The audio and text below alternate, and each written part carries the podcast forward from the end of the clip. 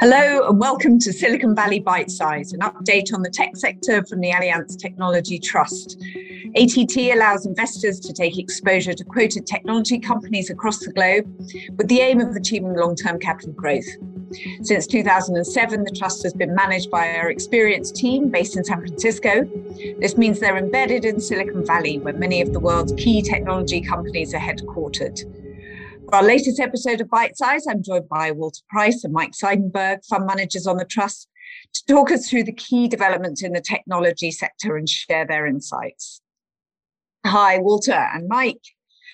Um, Walter, let's start with you. Um, there's been a change of market mood since we last spoke, which has included some pullback for the technology sector. Can you talk about how the different sectors within technology have been affected by this? I think some of the cyclical uh, parts of technology, uh, the value parts of our portfolio, are seeing very strong business. Uh, in some cases, a lot of shortages in semiconductors, for example. And so uh, that's caused people to uh, take up their earnings estimates uh, very dramatically for that sector. And, and I think, uh, uh, on the other hand, the, the, high growth sector, which did very well last year, people are worried about the effect of interest rates on valuation. And so those stocks have pulled back a little bit. So there's been a little bit of a rotation back uh, into the value sector, into the high earnings growth companies uh, that are recovery candidates in uh, 2021. And Mike, has this prompted any changes in the portfolio to meet this kind of changing environment? Yeah, we've adjusted the portfolio portfolio accordingly. We've we've allocated more dollars towards things like semiconductors and semi semiconductor equipment primarily because when we looked at some of the valuations of the higher growth stocks, we just couldn't get the numbers to work anymore. Um, you know, with that said, we still have a number of our secular winners that are in the high growth category. We've just we're just stepping more judiciously in that particular that particular sector. And how confident are you feeling about the economic recovery. I mean, there seems to be a lot of variables such as the success of the vaccine rollout, and assuming that technology uh, that um, recovery continues, are there areas of the technology sector that are likely to benefit more than others? I mean, we're, I mean, I think that we're super excited about the recovery. I mean, if you take a look at the US jobs numbers that were posted last Friday, I mean, you know, I mean, th- this is a, a, you know a, a a wound spring getting ready to kind of un- unwound. So I think that you know you're going to see people travel again. You're going to see people uh, spend on discretionary things. Um, and we think technology is a big part, or a big enabler of kind of the new way of doing things. And whether that means that you know when you go see a basketball game, um, you know you're able to electronically upload your you know vaccine your you know your your uh, covid vaccine uh, profile and whatnot we we think that technology is a big part of the solution going forward you know w- without covid and with you know when hopefully not with another covid but we're excited about technology.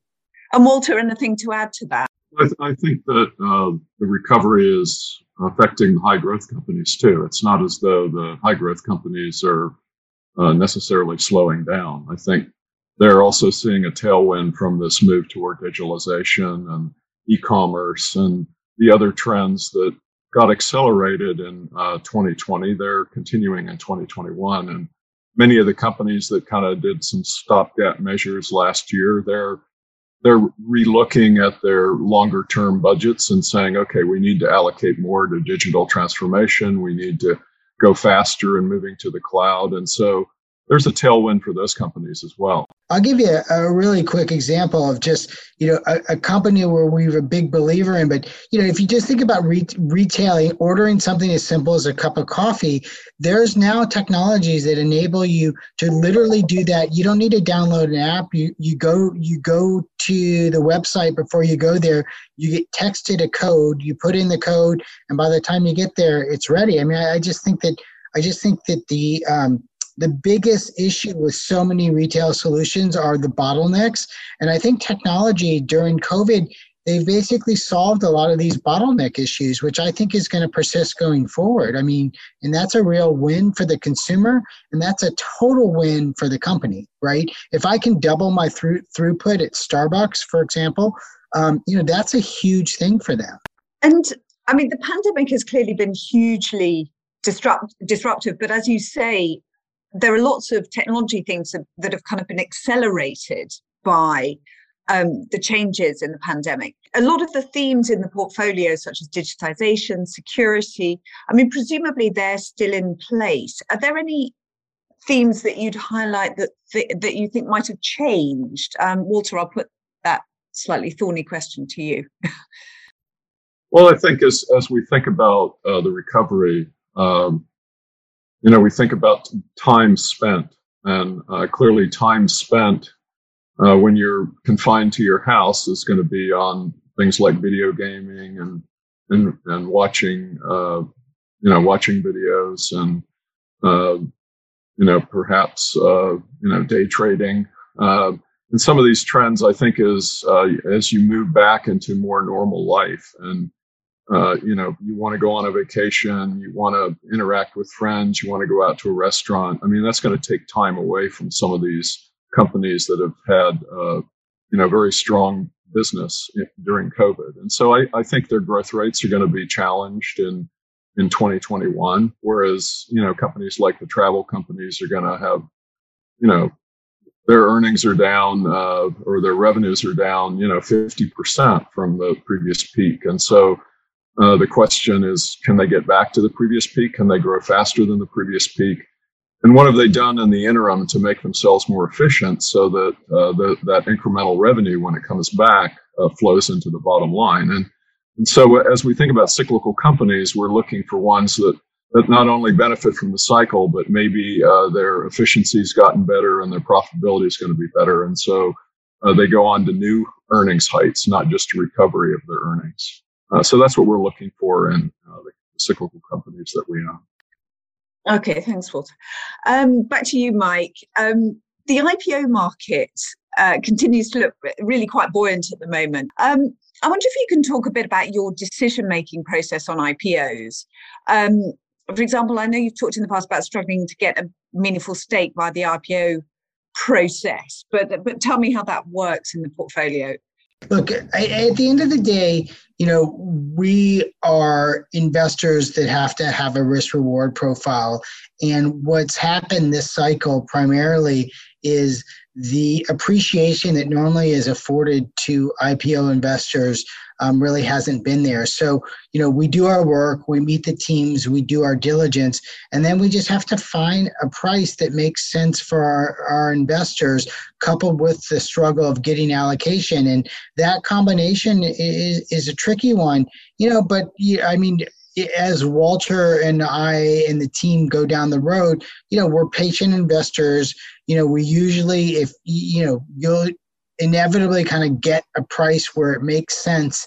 Um, if I go back historically of my last decade working with the team, I think our, our patience has served us well um, and will continue to do so. So yeah, I mean, issuance is a, is a floodgate that open, you know, uh, and continues to to flood um, with even more coming. I was speaking with someone who literally said that you know wouldn't believe the number of companies going public on uh, you know, the sell side person, but we'll we'll stick to our knitting and that's what we do. You know, we have a process.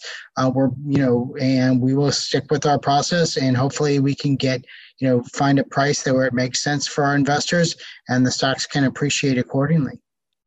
Now, Walty, um, you mentioned earlier that you've been upping the semiconductor um, uh, weighting in the portfolio. And it, it's certainly been an interesting area over the past year. We've seen shortages affecting pricing, and it's been a key area of um, of tension between the US and China. Um, I wonder if you could talk a bit about how the move to the cloud and other innovations such as electric cars are changing the semiconductor sector. I, I, think that's one of the reasons that we've chosen the semiconductor as uh, the primary part of our cyclical weight is that uh, I think that the economy is getting more semiconductor intensive, and so uh, you know if you look at an electric car, for example, it has six times the semiconductors of a conventional uh, car a few years ago. So uh, there's a steady increase in the dollars of semiconductors versus the dollars of GDP, and you know that's true for a lot of the manufacturing industries as they as they look at building digital twins of their factories and applying AI to their processes. They have to pull a lot more sensor data off, off of their machines and put that in the cloud and build models with it, and that requires a lot more computing and a lot more uh, information flowing uh, into semiconductor memory, for example. So you know, I think that uh, these trends are making the economy more semiconductor intensive. Meanwhile, the semiconductor industry is going through a, a transition to a more and more concentrated industry because uh, it's getting harder and harder to make leading edge semiconductors. Uh, you know, a new plant is five to ten billion dollars, and most companies don't have five to ten billion dollars to spend on a plant, and so they've they've uh, you know, they've been very careful and very slow, you might say, in adding capacity. And so that's why there's a capacity shortage. The, the typical buyers of semiconductors have said, oh, you know, the cycles, the cycle's uh, slowing down, therefore I'm going to liquidate inventory so I don't have to take an inventory loss. And all at once, they're trying to build back inventory and they can't do it. There's not enough capacity out there. And so this uh, shortage is going to take a while to overcome. And uh, even after the shortage is overcome, I think you're going to see higher returns uh, necessary for the semiconductor companies to build the necessary capacity for the future of the economy. So I think there's a secular change in that industry that's uh, resulting in higher valuations and higher profitability. Looking at the portfolio, Mike, I see Apple's weighting looks low relative to its history in the trust. Um, was there any reason for this reduction? So I, I, think it's more of a function of when we look at the opportunity set that that that, that is in front of us post recovery post recovery. I think it's just has been become more of a source of funds given how well they did during COVID. So I don't think it's that there's anything wrong with Apple. It's just that we see uh, better opportunities elsewhere right now. I wonder if we could just finish off by looking at some of the bigger kind of macro issues in, in the sector. Um, at this year's G7 summit, um, Mike, there, there were proposals for a new technology stability board, which would be internationally agreed principles for the use of technology. Um, I'm wondering what you think about this. You know, is it what, what are its implications for the technology sector? Is it a good idea? Yeah, I, I think that I think what what you're seeing there is you know, we're in such uncharted territory uh, with, you know, very little precedent, um, you know, in our history with respect to how these technologies interact, uh, you know, with one another, with, you know, data traveling between countries, artificial intelligence, et cetera, et cetera. So I think that the companies are basically saying, you know, maybe it makes sense, and in my mind, it does to have a framework. I, you know, I don't think anyone wants a heavy-handed authority. First of all, I think it's almost impossible to execute on. But I think companies are basically saying, give us a framework to operate in so that we can run our business and still kind of, you know, abide by abide by these you know framework slash principles. Um, so i think at a high level it makes sense. I mean like most things uh, along these lines i think the devil is in the details. So i think that's you know tbd with respect to what comes out of it. Okay walter have you got anything to add to that? Well, I think we do need guidelines when it comes to use of data and AI. I, I think that's going to you know, people have talked about the dangers of AI, and, and we've seen the dangers of people's data being uh, accumulated by social media companies to enable targeting. But, uh, you know, it, it's a question of whether people gave permission and whether they know how much data is being accumulated by them. So I think just a better, some regulations associated with gathering data and using data are, are necessary. And, you know, I think trading off privacy and efficiency is something that governments are probably better at doing than companies. Great. And to some extent, the technology sector has been in the forefront of, of tensions, of kind of geopolitical uh, tensions in, in 2020 and in, in fact before that. Um, do you see any looming geopolitical risks for the year ahead? Uh, Walter, I'll put that one to you. I mean, I, I think there are always geopolitical uh, risks associated with technology companies because uh, they've gotten to be big, powerful companies, and governments want to control them, or governments want to have them. Um, in the case of China, they want their own technology sector. They want, you know, they want that engine in their economy, not just manufacturing. And so, uh, you know, I think they're they're going after it and they're trying to uh, they're trying to take it, and the U.S. obviously is going to resist that, particularly if the taking's done uh, illegally. If you if you're using cyber espionage to steal IP, uh, because uh, the companies have realized that they don't want to give you the IP, uh, then I think that's uh, you know that should be controlled, and that that's going to be a source of controversy, stealing versus protecting. So. I, I don't think that that controversy is going away, and I don't think that that uh, difficulty is going away. Mike, finally, um, what do you think investors should be on the lookout for this year? Are there any big events that might trigger upticks or downturns in the in the technology sector, or is it all going to be about interest rates and inflation? What do you think? I mean, you know, if I had a crystal ball, I probably wouldn't be on this podcast because I would know uh, what what uh, what would be happening, uh, you know, in the future. But having said that, I mean, I think the, the key remains just kind of this understanding. Um, the application of for us uh, remains understanding how companies apply technology to a broader and broader customer set. Um, I think that results in you know, real value creation for these companies. So that's nothing new. I just think that COVID has just taken that trajectory or the slope of that curve has just steepened. Uh, and I think that's exciting. And yeah, I'm very, you know, I'm concerned about interest rates and, and, and it's a, and it's very valid.